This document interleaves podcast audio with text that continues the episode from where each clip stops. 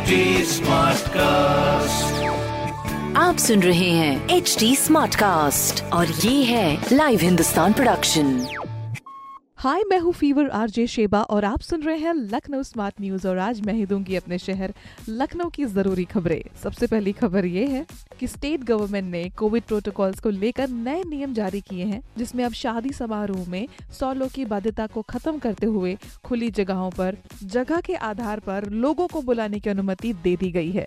और साथ में बाहर, कोविड हेल्प डेस्क भी लगाई जाएगी और प्रॉपर वैक्सीनेटेड लोग ही अंदर शादी में जा पाएँगे। सो मेक श्योर कि जिनका वैक्सीनेशन हो चुका है, उनको भी आप शादी का कार्ड दें।